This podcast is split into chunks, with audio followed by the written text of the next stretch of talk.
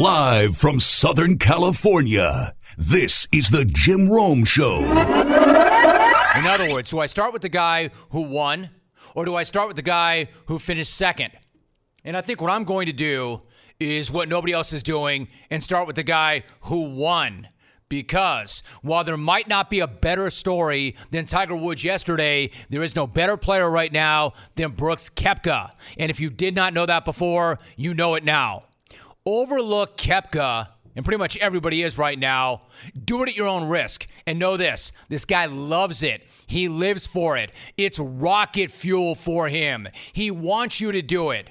Tiger is getting a hell of a lot more run this morning than Koepka, and you know Brooks is all about that. As I tweeted last night, Woods will get all that run, and then Koepka will come out of that major with an even bigger chip on his shoulder than the one he had going into it. You know, the guy who's won two of the last three majors, the guy who's won three of the last six that he's played in, the guy who was about to win the Player of the Year award in a year when he wasn't even sure that he'd be able to play because of a wrist injury. The guy who went from one PGA Tour win to a member of the Hall of Fame in the last 14 months. That guy. And it's a guy who runs on the craziest fuel ever. This is the same guy that was pissed at the U.S. Open when the Golf Channel did not include his score on a list of, quote, notables. And he was on fire Thursday after nobody wanted to talk to him after his first round. And as he said after the third round, he was bummed after people ignored him and focused on Dustin Johnson at the gym on Saturday. He said, quote, I use it as motivation. Hell yes, he does. And here's more truth from Brooks. Quote, You can't hide when you're at the top of the leaderboard. You can't hide my name. End quote. So, what this guy is saying is what I've said all along. He is the walking, talking, living, breathing embodiment of leaderboard. Look up at it. Listen, this is not the guy most people root for. He's not the guy who anybody wanted to win yesterday. He knows that. He feeds off that. He's not only the most overlooked guy in his own sport, he's one of the most overlooked guys in any sport ever. And let's get one more thing out of the way about this guy. I've said it before, I'll say it again. If you're only focused on this guy's arms and his drives and how much he benches, you're focused on the wrong thing because Koepka is not one of those lunatics that you see on the longest drive competition reruns. This guy's got the whole package. I mean, yeah, he can bomb it like he did with that 330 yard drive on 15. But it was just as much about his putt on 15 as it was that drive. And it was just as much about the fact that he chased it with a perfect tee shot on 16 that stopped within six feet of the cup for another birdie to slam the door on the rest of the field. It's not about how big this guy's guns are. It's about the fact that the bigger the stage, the better this dude plays. The higher the stakes, the more unbeatable he is. And yesterday, yesterday was as much about what led to that door slam as the th- slam itself. Because Koepka had looks to end it earlier and he didn't do it. He had a number of birdie looks that did not go. And for most golfers, panic would have set in, especially when Tiger birdied 15 and the world nearly lost its mind. I mean, it's one thing to keep calm on the back nine of a major on a Sunday. It's quite another to do it when Tiger is doing what Tiger did yesterday and the entire world is freaking out over it. The roars were epic. It would have brought most other guys to their knees. But Koepka, man, this cat didn't even blink. He birdies 15 himself, then he chases it with another. Didn't panic when the putts weren't falling, and then dropped them when he had to have them. I mean, this dude is clutch. This dude is calm. And yes, there was that drive on 18 also. A little bit of cut. Oh, it's just, it's just, it's just, it's just gone. My goodness. It's just gone. Ah. I mean, you check that reaction. I mean, there were like no words, no words, just silence. This guy's firing rockets like that, the kind that you dream about hitting on the range. But this guy's doing it on the 72nd hole of a major. After the round, Tiger kept talking about Koepka's driving distance 340 in the air, 340 in the air. And that's pretty much all you can do when you watch a guy like that dominate in pressure situations like that. I'd ask if this guy had a pulse, but I know the answer. He doesn't. You can't if you're going to rip this title with Tiger and Adam Scott right behind you. Now, the cliche would be to say that the best part of Koepka's game isn't his driver, it's his mind. But it's true. It really is. Because when the pressure is at its highest, this guy's at his best. Stone cold, locked in. He went out and played yesterday like he was losing, even though he was winning. He even tapped in quickly and finished before playing partner Adam Scott on 18, and then had next to no reaction whatsoever, like he expected it, because he did, and now the rest of you should too. You should also expect that he's going to notice all the run that Tiger is getting out of this. Like, for instance, he was respectful of Tiger and he hyped him, but don't get it twisted. Koepka will notice, and somehow he'll not only come out of yesterday with a massive trophy, but an even bigger chip on his shoulder. Think about that for a minute. A guy who's won three majors in 14 months, and he's going to be more motivated than ever. Look the hell out. Again, Tiger is the better story. Koepka is the better player. And everybody else out there is now looking up at this dude because this guy's a monster. A monster. Three majors, 14 months, 28 years of age, from one win to the Hall of Fame in less than a year and a half. Now, as far as Tiger, I need more time for this, but I was really impressed. I really like what I saw from him. I never thought that guy would be in this position ever again, and there he is. Here he is. Here we are. Here we are. I'm not saying it's a question of if rather than a matter of when, but maybe. Maybe. Never thought that I would see this guy in this position, and it was pretty cool to see. Pretty awesome to see. 1 800 636 8686. Eh, but duly note this, if you would. I started with Koepka. I started with the guy who won, not the guy who came in second. But the guy who came in second will get his own take a little bit later on. My guest is Jim Trotter. Jim, what's up? Good morning. How are you? Romy, how you doing, man? I Good. love that last one. Dude, you earned that last one. I can't wait to talk to you about that. In fact, it's going to take everything I have not to start with that, but why don't we start, Jim, with the NFL rule changes? They have been one of the big stories of the offseason. What did you make, Jim, of the rule changes when they were first announced? Well, I understood because the league is is is big on player safety right now, and and they want to um, avoid any legal lawsuits, obviously based on concussion-related issues and whatnot. And so, in, in terms of player safety, there's been a big push for that. So we all understood it. Um, the thing that that's really interesting to me is that as it relates to the lowering the head to initiate contact rule is, um, for instance, Anthony Lynn was one of the um, a handful of coaches who was in New York during um, that period where they explained this rule to the coaches – to the special teams coaches when they had the special teams meetings, all of that. And he has very specific questions and whatnot, tried to get a clear understanding of exactly what was going on. And we get to the game Saturday night, and I spoke to him afterwards, and there was one instance where he thought his player was clean on a hit, and he ended up being flagged for it. And so he wanted some, some clarification from the league again on that. And truly, I think the league would do itself a favor if it came out to not just coaches, but the public and explain the thought process behind some of these calls. Because I got to tell you, Jim, um, I was at two games. I've been at two games so far, and in both of them, I saw what I thought to be sort of textbook tackles where the head was up um, and a flag was thrown. Jim Trotter joining us. So, Jim, when you went to those games and you talked to defensive players, how do they feel about the rule? you know, at this point, they they understand what the league is trying to do, but they feel like they're in a really tough position because look, it's an it's an inherently violent game. We all understand that, but with some of these guys, you're being you're having to be retaught to do something different from the way you've done it since the time you were a youth.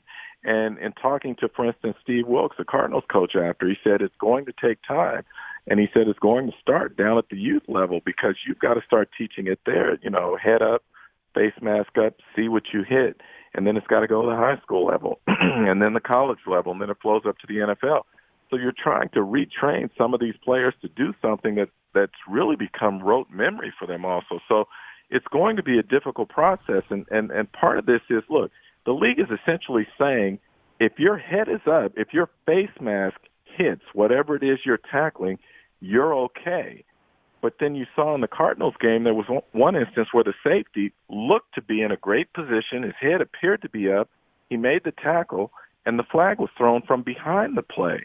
So there's just a little bit of confusion now. Is the league going to throw more penalty flags in the preseason than it will in the regular season? Possibly, you know, to try and get people's attention, and then they'll scale it back. But my fear is, and and it's not just my fear; it's talking to coaches as well. Is that at some point in a big game, in a big moment where everything is on the line, you're going to have a flag thrown for this. And there's going to be a lot of, of discussion and debate and emotion about whether it was the right or the wrong call. Take it from somebody who knows it is really tough to find qualified candidates. It takes a long time. There's so many applicants. At least that's the way it used to be. And then I found out about ZipRecruiter. ZipRecruiter takes that process and makes it so easy. Check this out ziprecruiter.com slash clones. ZipRecruiter sends your job to over 100 of the web's leading job boards.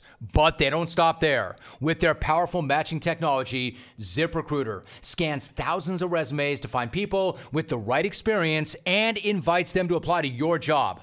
ZipRecruiter is so effective that 80% of employers who post on ZipRecruiter get a quality candidate through their site within the very first day.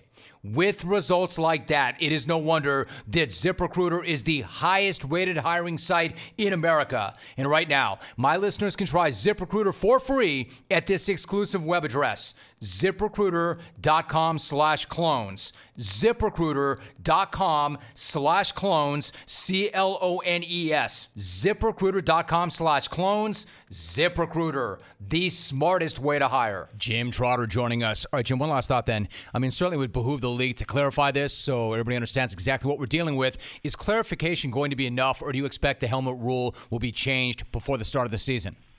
I don't think it's going to be changed. I think it, it's here to stay.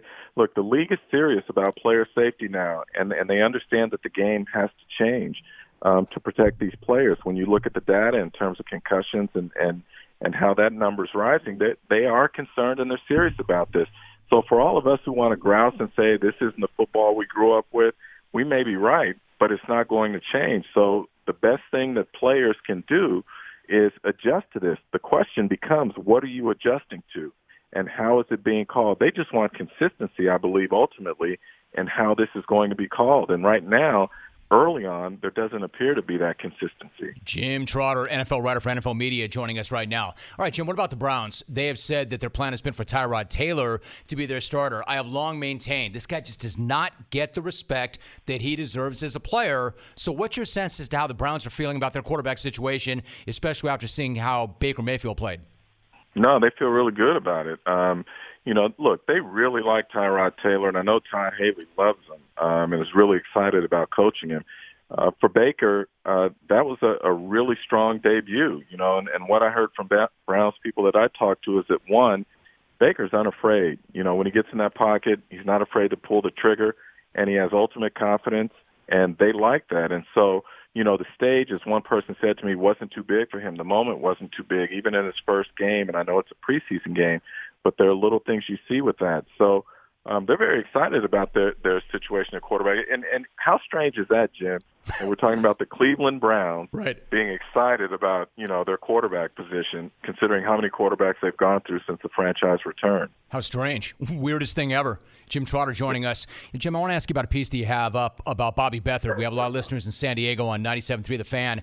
You've got an excellent piece on the induction of Bobby Beathard into the Hall of Fame and his battle with Alzheimer's. What is your sense as to what that moment meant to him and his family? Well, I can tell you this: it meant an awful lot to his family, just because um, obviously they, like a lot of people, felt that this was something that Bobby has deserved for some time.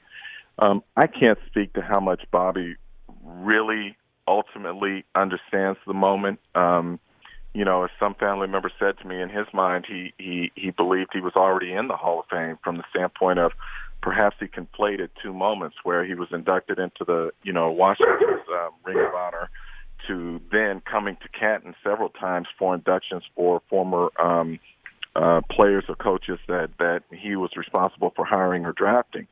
So from that standpoint, if he did conflate those two things, you can see um, because he said a couple different times, you know, what's the fuss about? I'm already in. Um, but what it was more for me, Jim, was was an opportunity to kind of step away from football and to see really this this human side um, and and the emotion of this, and and to see what that disease does to people. You know, Bobby's not the only one, obviously going through it, and um, there are other long time iconic names, in my opinion, in this game who are dealing with this, and and so. Um, I, I'm not gonna lie to you. It was, it was a hard it was a hard column to write from the standpoint I've known Bobby since for me, 96 when I started covering the Chargers, and I remember how vibrant um, his personality was then, um, what a health nut he was in terms of biking and swimming and all those sorts of things. And so to kind of see that taken away from him, and, and, and not because he can't do it, but, you know, as his wife said to me at one point, he hasn't been in the water in two years, and it's not because he can't, it's because – each day he thinks he's already been in the water. Mm. When she says to him, "Why don't you go for a swim?" and he says, "I already already did," and and he hadn't. So um, it, it's tough. But the thing that was good, and and the thing I tried to do at least with that column was to end on something positive and to hear his family talking about how there was sort of a reawakening in him when he was there because his long term memory is really good and so to be around all the guys again and and to see him light up in that way and to and to share some of those old stories um, that was a real positive of the moment well done. Jim Trotter joining us. All right, Jim, before I let you go, as I mentioned off the very top, you are serving as a celebrity judge for the Turf and Surf Barbecue Championship at Del Mar on Sunday. Now, you've had some really nice honors over the course of your career. They're all richly deserved, but where does this one rank among your career highlights? Man, this is awesome, Jim. Because it's a, a buddy of mine is the one who started it, Sean Walchip, and um, and they do a great job out there. And look, who, who who would turn down? Who wouldn't be happy to be a judge at a barbecue contest? You know, all you can eat, that sort of thing. So, for me, it's a chance to support a friend. It's a chance to get some good eats, um, and it's a chance to sort of just just give back and and um, you know be a good community guy. So I invite everyone to come on out to um, uh, I went last year. It was tremendous. The food is great, and to have an opportunity to to to put my stamp on it on you know um, which dish I think is the best. I'm excited about it. So it, it, it's awesome. You got to come on down, Romy. I know, right? I'm way overdue for that Del Mar run. I've got to do that. So, Jim Trotter, reporter and storyteller for the NFL Network. He's also a Hall of Fame voter. Make sure you know about his book. He's the author of Junior Seau, The Life and Death of a Football Icon. Jim, great to have you back. Appreciate you. Have a great time this weekend. All right, Romy. Thanks for having me, man. Then you have Eldrick Woods. Let me say it right here. I'll say it right here and I'll say it right now. I never thought that I would see that guy in that spot once again. I never thought that I would see that guy show up the way that he did. But he put himself in position with a pair of 66s on Friday and Saturday.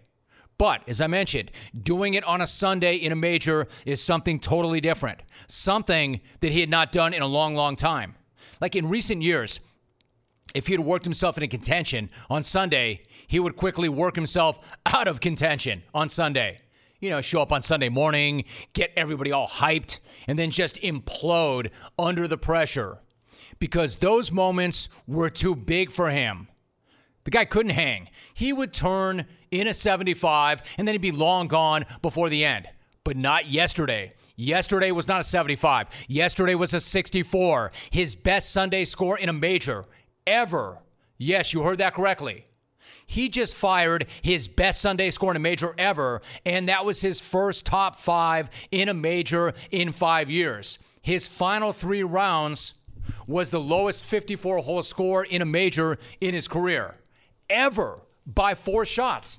I mean, like, this guy did things this week that he has never done before, not even in his prime. And there have been moments where I never thought that I would see that ever again. And the fact is, I'm still not even sure that I did see it. Did I really see Tiger Woods with eight birdies in the final round of a major? What year is this? I half expected to turn on the radio during that back nine and hear Matchbox 20 or Vertical Horizon. But no, it's 2018, and the crowd was lit. The crowd was roaring like they had never roared before. You know, back in the day, that was like the sound of eventual victory. That was the sound of dominance. This time it was the sound of could this really be happening? Could this guy really do this? I mean, they were willing him on, and he was responding. I mean, that was like a love fest. A love fest between a player and a gallery that we haven't seen in a long, long time. Now, don't get me wrong. There's nothing more annoying than Tiger fans, especially when he's struggling and they're trying to convince themselves that he is back. But yesterday's gallery was pretty freaking awesome. And so was the cat. The cat was unbelievable. And the guy did it without his best game. The guy fought it the entire way. And whereas he would have lost that fight in previous majors, he didn't yesterday. This guy was a blocked tee shot on 17 away from making things really, really interesting. It was an amazing performance. Again, I never thought that I would see that guy in that position doing that ever again. For the first time in years, that red shirt on a Sunday in a major wasn't just some clown suit. It wasn't some costume. That was the real deal. And that guy nearly did it. He nearly did it. And the fact that he nearly did it tells you he can probably do it again.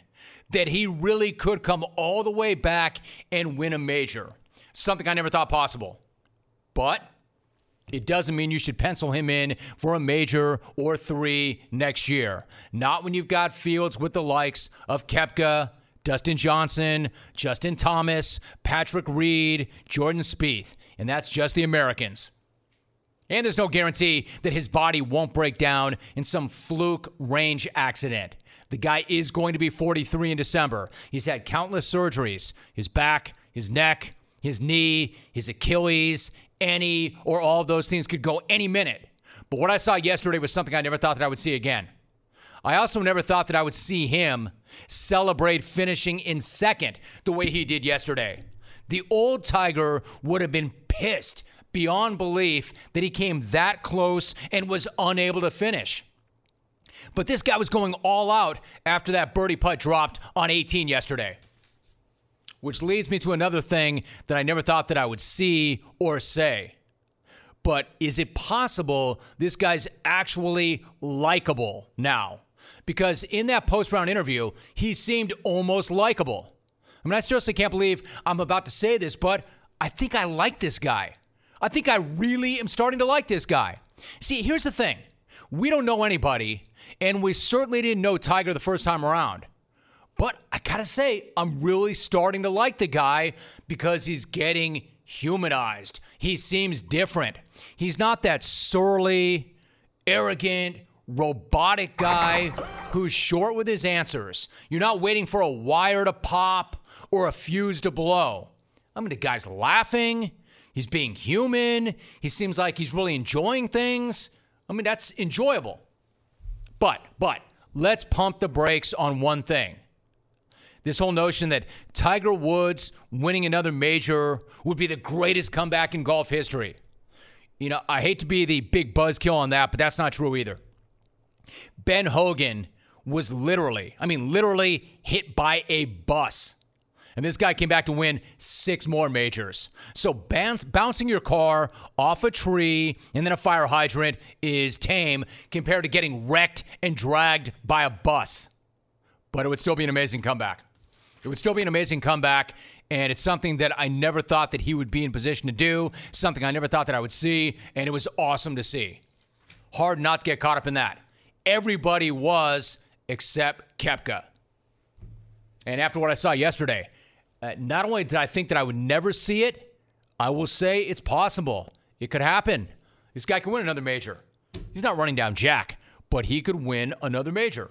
As promised, we're joined right now by a two time Super Bowl champ, an All Pro, a four time Pro Bowler, an author. He is a media mogul. Trevor Pryce is my guest. Trevor, good morning. What's up? How are you? What's up, man? How are you, Jim? I'm doing great, Trevor. Great to talk to you. You know, I hate to start with you on such a somber note, but I want to get to this. And I was waiting for you to come on before I address this story. Starting with the University of Maryland football program, Trevor, reports that have come out since the death of offensive lineman Jordan McNair. I've got to first get your thoughts. What was your reaction when you first heard about the passing of the young man after he collapsed during a workout in May? My my first thought was, I know Jordan McNair. Hmm. I, I live in Maryland. Um, I live in Howard County, and my kids go to the same school with him. Uh, it's called McDonogh School. It's a private school in the city. And my daughter Kari, him and Jordan, her and Jordan are the same age in the same class. Kari went to his birthday party. Jordan McNair has been to my home.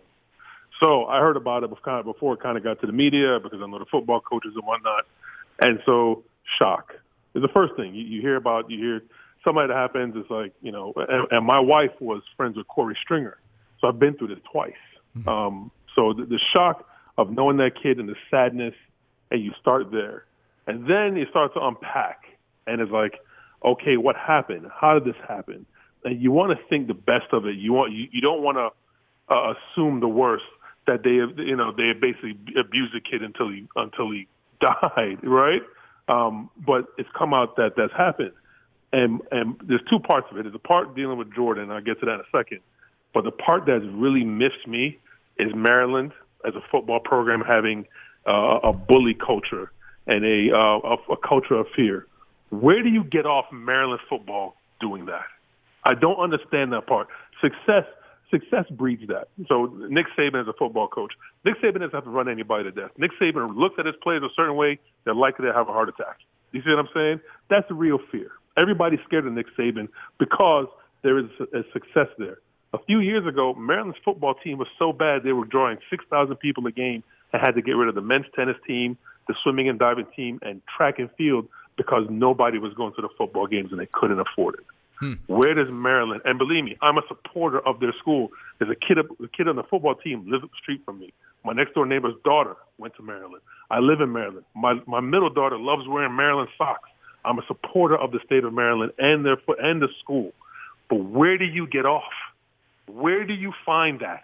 That you have to uh, have a culture of intimidation and bullying. So Nobody's Trevor, scared of your football team. Let me let me ask how you this: you, How is this happening? So Trevor Pryce, my guest, Trevor, the reports that came out were that strength and conditioning coach was throwing small weights and objects at athletes. Players were being belittled. They were having their masculinity questioned. In an incident where one player alleged another player was belittled after passing out during a drill, this is essentially what you're talking about. What's your reaction to all of that? I mean, is is that a Maryland thing or is that going on in other places? Absolutely, has to be a Maryland thing. I played professional football for 14 years.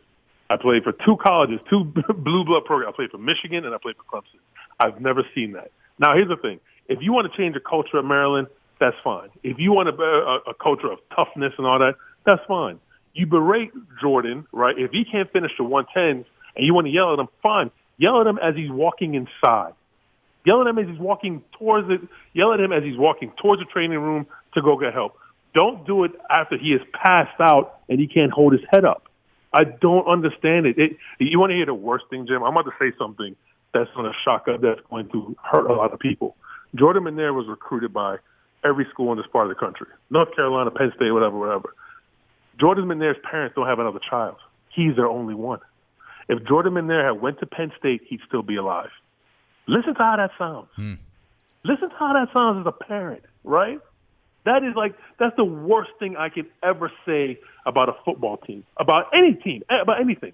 If my son had picked a different school to go to for free to get an education to play football, he'd still be alive. And, and and look, Jim, I don't like calling for people's jobs because I don't want anybody calling for mine. But DJ Durkin will get another football job after he is fired. He's going to be fired.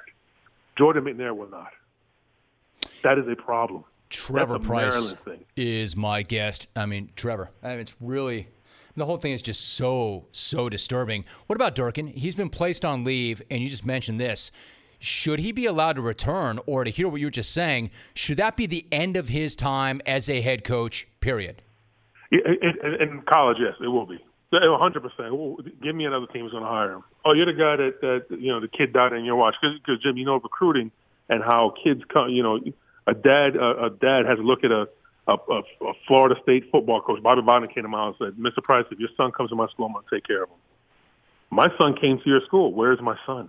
Right? So he will he will not coach in in college football. He will he can coach in NFL. He can be a wide receiver coach in NFL. That's a different business. The the part that missed me, uh, honestly, Jim, have you, have you watched the SEC thing about Alabama and Nick Saban and their coaching staff? Sure. It, it, there's a thing in the middle where, where Nick Saban, Nick Saban walks in the staff and everybody again the man will kill you with a look, right? There is 70 people in that room, coaches. And I'm sure Maryland does the same thing. They have a bunch of people. There's not just one wide receiver coach. There's three wide receiver coach. There's not one offensive line coach. There's six of them, right? Nobody saw Jordan was struggling except for the players. None of you grown men said, "Hey, get that kid inside. We'll deal with him tomorrow." But don't Don't get to the point, and then the hour between the time he passed out, the time they call nine one one. What in God's name were you doing? Hmm. Trevor so, Pryce. so I, and, and again, I, I, I get like this because I, I knew the kid. I literally, I, I've talked to Jordan myself with my own mouth, with my own eyes. Hey, Jordan, what's up? How are you, Mr. Pryce? Kid never said much. Hmm. And this is and this is where we landed. Listen, if he went to any other school, he'd still be alive. Address this. And again, let's never confuse. I'm going to pose this question. This is not my feeling, but you know, Trevor, you know there will be fans. You know there'll be, even be some coaches who claim that players and staff members complaining about this type of an environment are whiners, that they're soft, that they're not winners. I'm sure you've heard that. What do you make of that argument? Well, okay, the, the argument of, for instance, I can give you, I can give you a, a firsthand account of it. I, I transferred from Michigan to Clemson because Michigan was way too hard. But let me tell you what happened, Jim. At no point did they ever run me to the point I was going to pass out. Never. So it's not about being soft; it's about being safe, right? If it, I, I failed the conditioning test my freshman year, Michigan. Never forget it. You had to run a mile and a half in 11 minutes, which is impossible. But a lot of guys did it. I couldn't do it. And you know what they didn't do? When I didn't make it, they made me stop. They said, "Well, you're going to do it tomorrow morning at 5 a.m." And that's fine. But they never like push yourself and I'm going to drag you across the finish line. That never happened. That never happened. Now, I think what needs to happen now, and I think it's going to happen. If you, I watch a lot of soccer, right? So if you watch a lot of MLS games or even English Premier League games, you see all the players have a hump in their back because they're all wearing a bra. And that bra takes takes stock of their body temperature, how much they run, what their vitals are, and they they wear it. All the soccer players wear it. And how I don't know why football players don't wear it, especially wearing pads and all that type of thing. I don't know, but I think that day's coming or a school like Alabama that can afford it for all 95 of their players, that's going to be required wearing. So we can monitor all of them because the culture of football is to just suck it up and get through it. That's fine. But at some point, we have to stop you from yourself, right? We have to stop you. And, and nobody stopped Jordan. Right. So I, I, I'm trying to, I, Jim. I don't want. I don't want to talk like this about the sport that I grew up playing, loving, and giving my giving my life. But what they did was ass backwards and ass wrong, and they know it. Trevor Pryce, two time Super Bowl champion, and All Pro, a four time Pro Bowler. He is an author, as I mentioned, a media mogul as well, doing a lot of work in Hollywood and elsewhere. Trevor, I wish we had more time, but I'm gonna I'll find a way for you and I to get together again soon, and we'll talk about some more things. But I really appreciate your thoughts on that. A very disturbing story, and nice to have you back, Trevor. Thank you very much. Uh, absolutely, man. But what I now know that I did not know when I got to Wisco is I needed to have a plan. Now I thought that I had a plan. You need to go into a situation like that with a real plan. I thought I had a plan, but you know what they say about that? Wasn't it Mike Tyson? Didn't Mike Tyson have that famous saying about a plan? Everybody's got a plan until they jam five pancakes down their face. Go to my Instagram page. If you haven't seen that yet, and I'm not looking to do that just to get you to follow along, although you should follow along. Go to my Instagram page and you can see how that trip sets up and the kind of food that I ate. Like I'm looking at it myself right now. Go to my Instagram account. The first picture, well, the first picture is of the Smack Shack. That's in the Minneapolis airport. But my first Wisco picture is this beautiful, serene lake.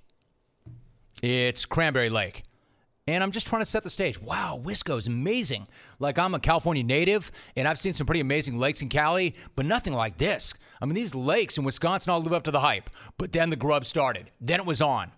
Picture number one cheese curds. Lots of cheese curds. A super fat Bloody Mary to the left, a spotted cow to the right, cheese curds right there in the middle. Then it was on, off and running. Very next pick big, fat, pancakes. And every one of these restaurants, every one of these diners, they all have a story, they all have a dish. And the locals can't wait to get you to every single one of them. Never mind that there's an hour wait to get into all of them. So, cheese curds to gigantic pancakes. And the third picture I have up is like this scramble with hash browns and rye toast. And at that point, my post is something along the lines of I got to get the hell out of here. I have to get the hell out of Wisconsin. So, to answer your question, did I get fat? Hell yes, I got fat. Fat boy, how many you got, baby? I mean, I'm feeling like I gained a pound an hour while I was there. And I'm telling you, man, they come on faster and easier as you get older than ever before, and they're tougher and tougher to get off, especially when you try and get them off at altitude, the way I did. I mean, you're all about it. Look at these emails. Hey, Rome, while you were gone, Your guest host did the heavy lifting. Now that you're back, all do the heavy lifting. Regards, Rome's Scale. Stephen PHX. War Rome having Paula Deen on today to discuss her favorite hash brown recipes. Go ahead, Alvin, bring it on. It's fair. I wonder if we can get to PD to talk hash browns. As far as me, as far as regards Rome scale, that would imply that I got on Rome scale. Rome's not getting anywhere near Rome scale anytime soon because Rome already knows. With the NFL season coming up, got to uh, slam into some suits. I'm gonna be walking around SoCal today looking for guys who do lipo out of their back trunks. Yo, man, cut me, cut me, Mick, cut me, Mick. This says War Rome, inhaling all those cheese curds, pancakes, and beer brats while vacationing in Fat Fatsconsin. Signed Cankles. Matt in Tucson, forgot about the brats. You can't go anywhere. Bring it on, Alvin. It's fair, man. It's fine and it's fair. Can't go anywhere without a brat. Or can't go anywhere and not run into a brat. I want to say the last brat, legitimate brat, real bratwurst that I had was tailgating before the NFC Championship game back in the day at Lambeau. I mean, I'm talking about a real brat, a legitimate bratwurst. I don't think I had one in 20 freaking years. I don't think I went 20 hours in Wisconsin without having one. Every day. I don't know, man. You get there and you become one of them, and there's no getting around it. Dear Jim, we are delighted to know that you enjoyed both your vacation and your culinary excursion to America's Dairyland. Though we did not get a chance to meet up on this trip, maybe our paths will cross the next time around. Take care. All the best. The cardiology team at UW Madison Hospital. Signed Caleb in Green Bay. War cholesterol. Nice to know the folks there are waiting for us. Man, it was tough. Man, you're all about it, right? Hey, Rome, welcome back. The one question we have after your visit to Wisconsin did you get fat? Fat. We know the temptation of guzzling cheese and sitting in trees is their national pastime. Just making sure you're okay. Sign the clones. Chris, no longer in St. Pete. War outside sales. War Wisconsin clone stalker nation. Didn't get stalked. Did get fat. It's inevitable. I mean, what are you to do? Once again, once again, you cannot out exercise a bad diet. I've tried for years. You cannot out exercise a bad diet. And last week, I had the worst diet ever. Actually, last week wasn't that bad. One more pick on that Instagram page. When we finally left Madison and went to Colorado and went to Aspen, the first thing I did was get a big pile of kale to try and undo the damage that I had done the week before in Wisco. I've got a feeling it's going to take a hell of a lot longer than one week to undo that damage. I mean, totally different look and feel to this year's Rome summer vacation. And I've given you a taste. One more email. And remember, next hour is busy. You want to call right now. I've got Trevor Pryce coming up next hour, former MLB great Dale Murphy coming up next hour. This email reads Whoa, Jimmy. Hawk is the first dude that I've ever seen to look weirder without his porn stash than when he was actually rocking it. Please tell him to grow that dirt back on his lip pronto. Or are you coming back to the studio and shouting at him, Cat boy! Cat boy! What's good, baby? you got, baby? What's good, baby? Cat boy! War Tiger making Koepka's girls sweat more after the final round yesterday than Brooks did during it. good one, Jed. That's pretty good, Jed. yeah, I don't think Brooks is sweating that. In fact, that's my whole take about Koepka. This guy didn't sweat anything. This dude is a monster. Two majors this year, three in the last 14 months, three in the last six. Again, from one tour victory to the Hall of Fame in 14 months. What's more impressive, that? I got a poll question for you. Put it up on the internet. A poll question. San Diego. Now, listen, what's more impressive?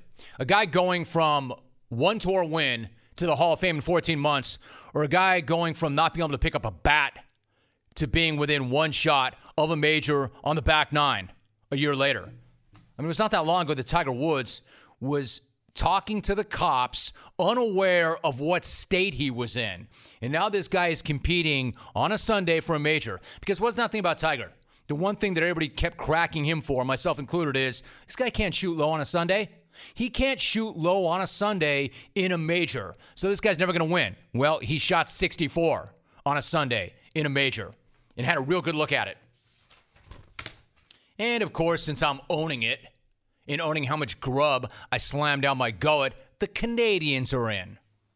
Tyler in Edmonton. He tweets, I didn't believe you, so I tuned into the show on TV, and for a second, I actually thought Caleb was guest hosting. Yeah, I'm owning it. You can't hide. You can't hide. I'm in front of cameras, right?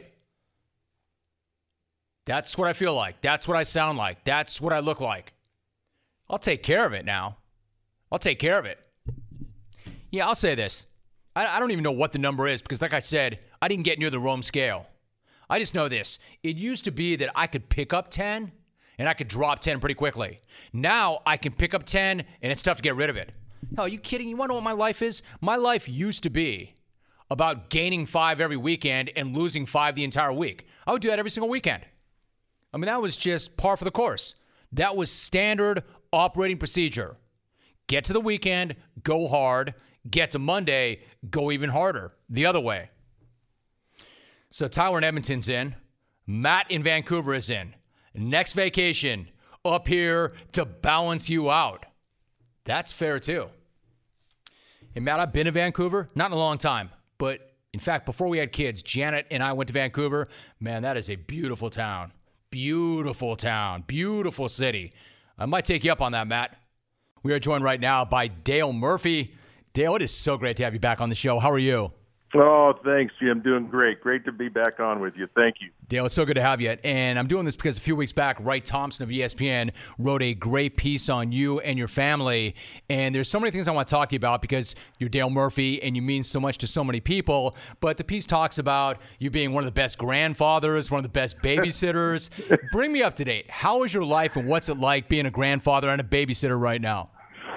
Well, it's the best, and uh, the response to the article, first of all, Jim, is is truly, as I said on Twitter, it's been overwhelming. Uh, Wright Thompson just hit some really tender notes with our family and with uh, Braves fans. You know, just uh, the old days. You know, he hit the nail on the head. They were some TBS kids back in the day, and so we had a great experience with him and and reliving, uh, you know, the great memories from uh, being on TBS back in the day with the Braves. Uh, as far as being a grandpa, Jim, I it you know, I, and everybody knows this once they become a grandpa, but you're always a little reluctant because it sounds so, you know, man, I, I'm going to be a grandpa. I'm going to be old, but the best way to put it is like being a DH. I think.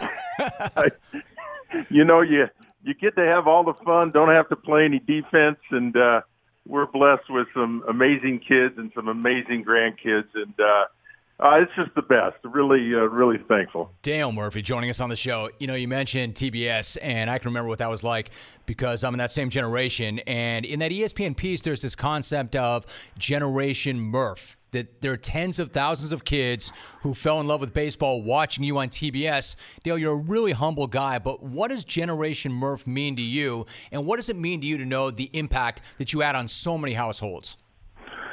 Oh, Jim, I'll tell you, you know, while you're in the midst of your career and even a few years, uh, you know, a, a few years after retiring, you you don't really realize. Now, the older I get, the more I travel around, I, I, I just it, it's hard to put into words. And I think uh, you know, I think Wright did a did a great job of putting it into words. I I just I, the, the the reaction is overwhelming. People just from literally all over the country. Um, when cable when when Ted Turner decided to put us on on cable every day, and then sometimes even twice a day, um, that exposure you know, we got to the playoffs once, but people just, I, and I always credit uh, Skip Caray and, and Ernie Johnson and Pete Van Wieren with bringing a hometown broadcast.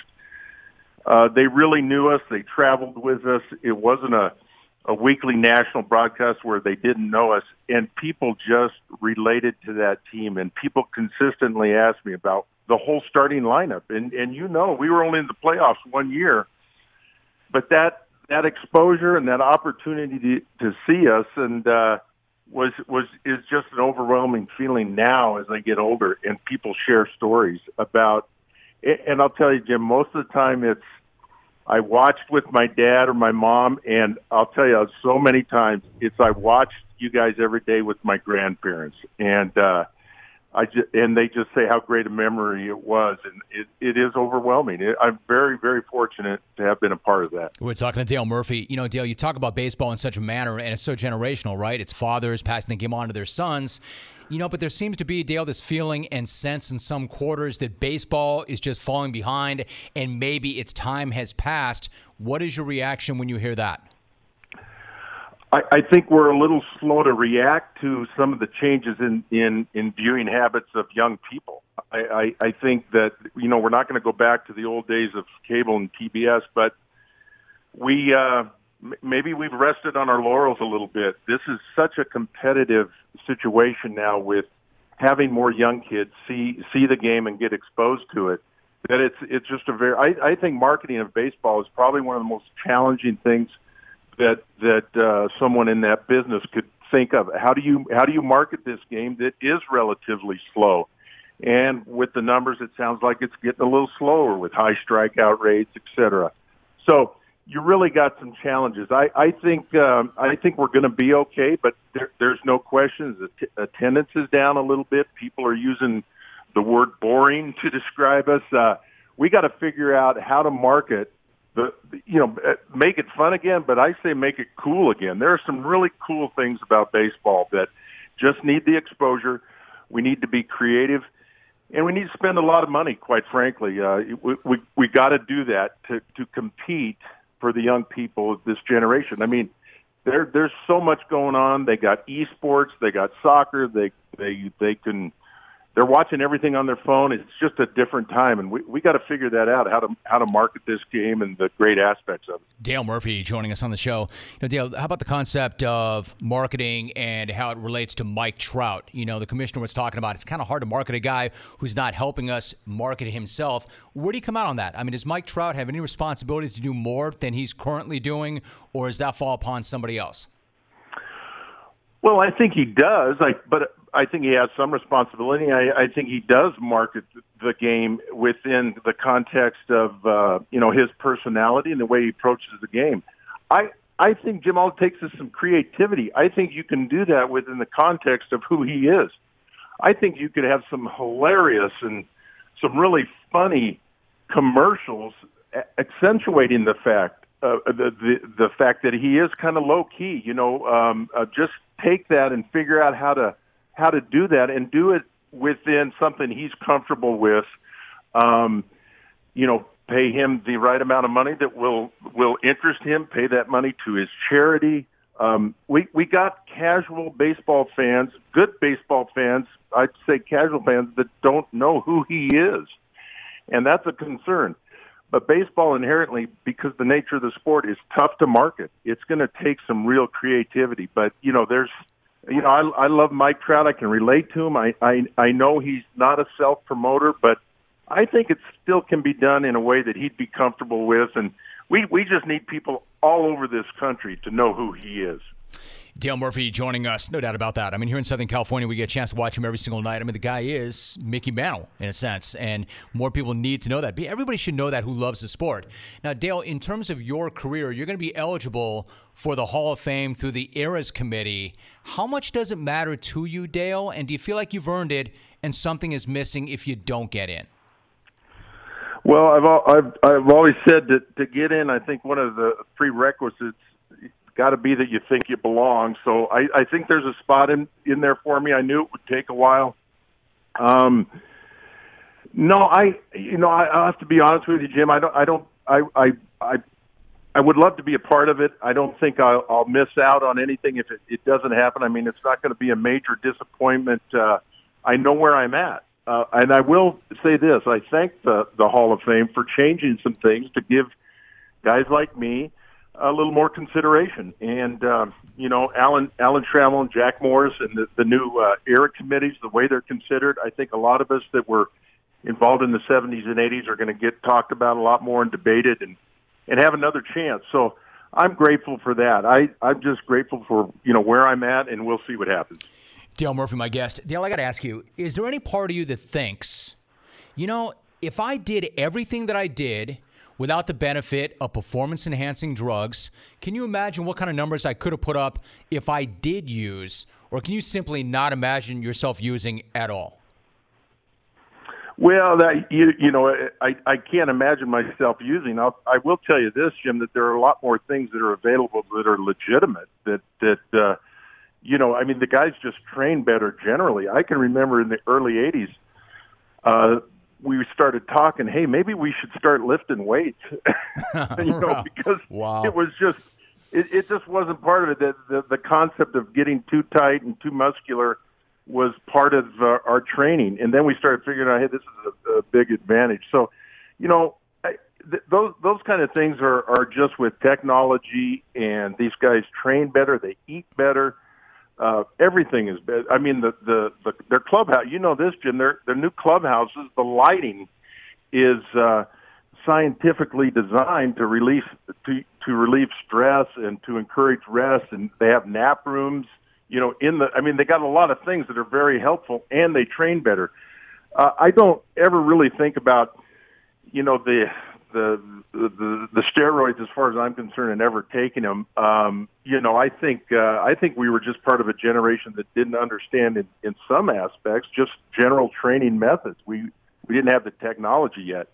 Uh, we had a, you know, a little Nautilus thing, um, Nautilus weightlifting thing in in the uh, in the locker room that we hardly used. We didn't get it. We didn't know, and so um, you know. Uh, but I don't think about about you know what would have happened with the steroids. I I just it never entered my mind. I just wanted to do things the right way. God, Dale, I hate to age both you and me, but I, I remember those conversations. I remember the, the concept that don't be lifting because you don't want to bulk out and then you'll lose flexibility and then, quote, Nautilus machines coming in. I remember all of that so well. You mentioned that you're on Twitter, which I love. You also blog quite a bit from dalemurphy.com, and you've been a Little League coach and you've blogged about that. I've got to know, what was that experience like for you? well, very humbling. Uh, I, I said in the blog that. Uh, you know, I, I I didn't win every game. We we got blown out sometimes, and that's what I like to tell parents. Remember that uh, you're going to make some mistakes out there, but just remember it's not about you, and it's hard to do. I think the the main thing I wanted to tell parents was that I've been there. I get it. I know you want to win, and uh, but we constantly need to be reminded that this is about the experience for the kids and and you need to remind it you need to be reminded of that every time you go out and coach these kids because you know I've been out there on third base and our team's getting 10 run and you know and I'm thinking wait a minute what are these people thinking about a, a, a former major league player you know not being able to coach this game? I, you take things personally and it's never ever about you. You really have to remind yourself of that we're talking to Dale Murphy for a few more moments. You know, Dale, you're so progressive in your thoughts. As a lot of people know, you are a huge music guy. So, how do you approach that? I mean, do you get nostalgic and listen to those things that you used to listen to, or do you try to listen to the new stuff? What are you listening to these days? Well, um, uh, I got, I got, well, I, you know, I love, as everybody knows, I'm, I'm, I'm a big Wilco fan and, and Jason Isbell fan and, and so many. But right now, yeah, sometimes I go back, but I, I try to stay current. My kids keep me current. Uh, I'm so thankful. I got to say this. I'm so thankful, but I, I wish I'd have discovered John Prine earlier in my years, but I'm thankful at 62 I discovered John Prine. I've been listening to John a lot the last uh, month.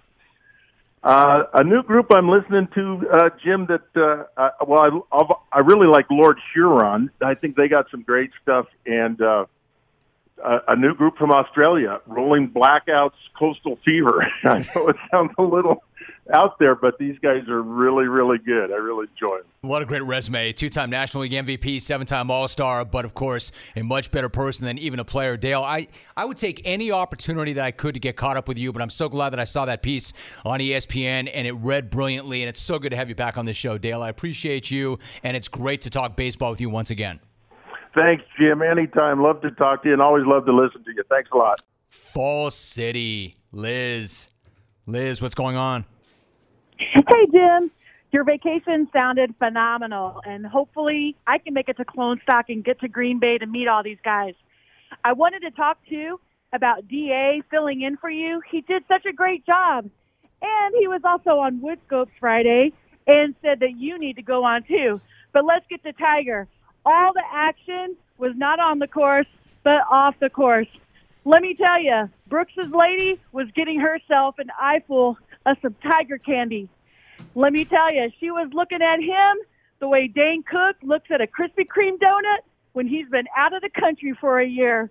Woohoo! Meow. Anyway, Jim, glad to have you back. We're the Woodscopes. We're you, and I'm out. Andy is going to take her shot. Let's find out. Andy, first of all, it is very nice to meet you. You're on the air. Andy, how are you? Damn it. Good. How are you? I'm doing great, Andy. What's on your mind? What's going on? What Uh, what motivated you uh, to call? Very good. Um, I called because I like. You you like what? I don't know. I like your voice. Okay. Are you getting help in the background? Um, Andy, are, Andy, are you This by any really chance weird. nervous? I like You like what? my basil. Okay, why don't you pick her up, uh, Hawk? Andy likes her basil. Good night now! We've got all the news right here. I'm gonna stop you right there. I see you about to settle on a day old donut for breakfast. Well, this is a chick intervention. Cause McChicken biscuits and chicken McGriddles are now at McDonald's. So just hit that drive through and change your life. For breakfast, you got this. Wake up breakfast. Say good morning to McChicken for breakfast. Right now at your local McDonald's, you can mix and match two chicken McGriddles or McChicken biscuits for just $3. Price and participation may vary at participating McDonald's for a limited time.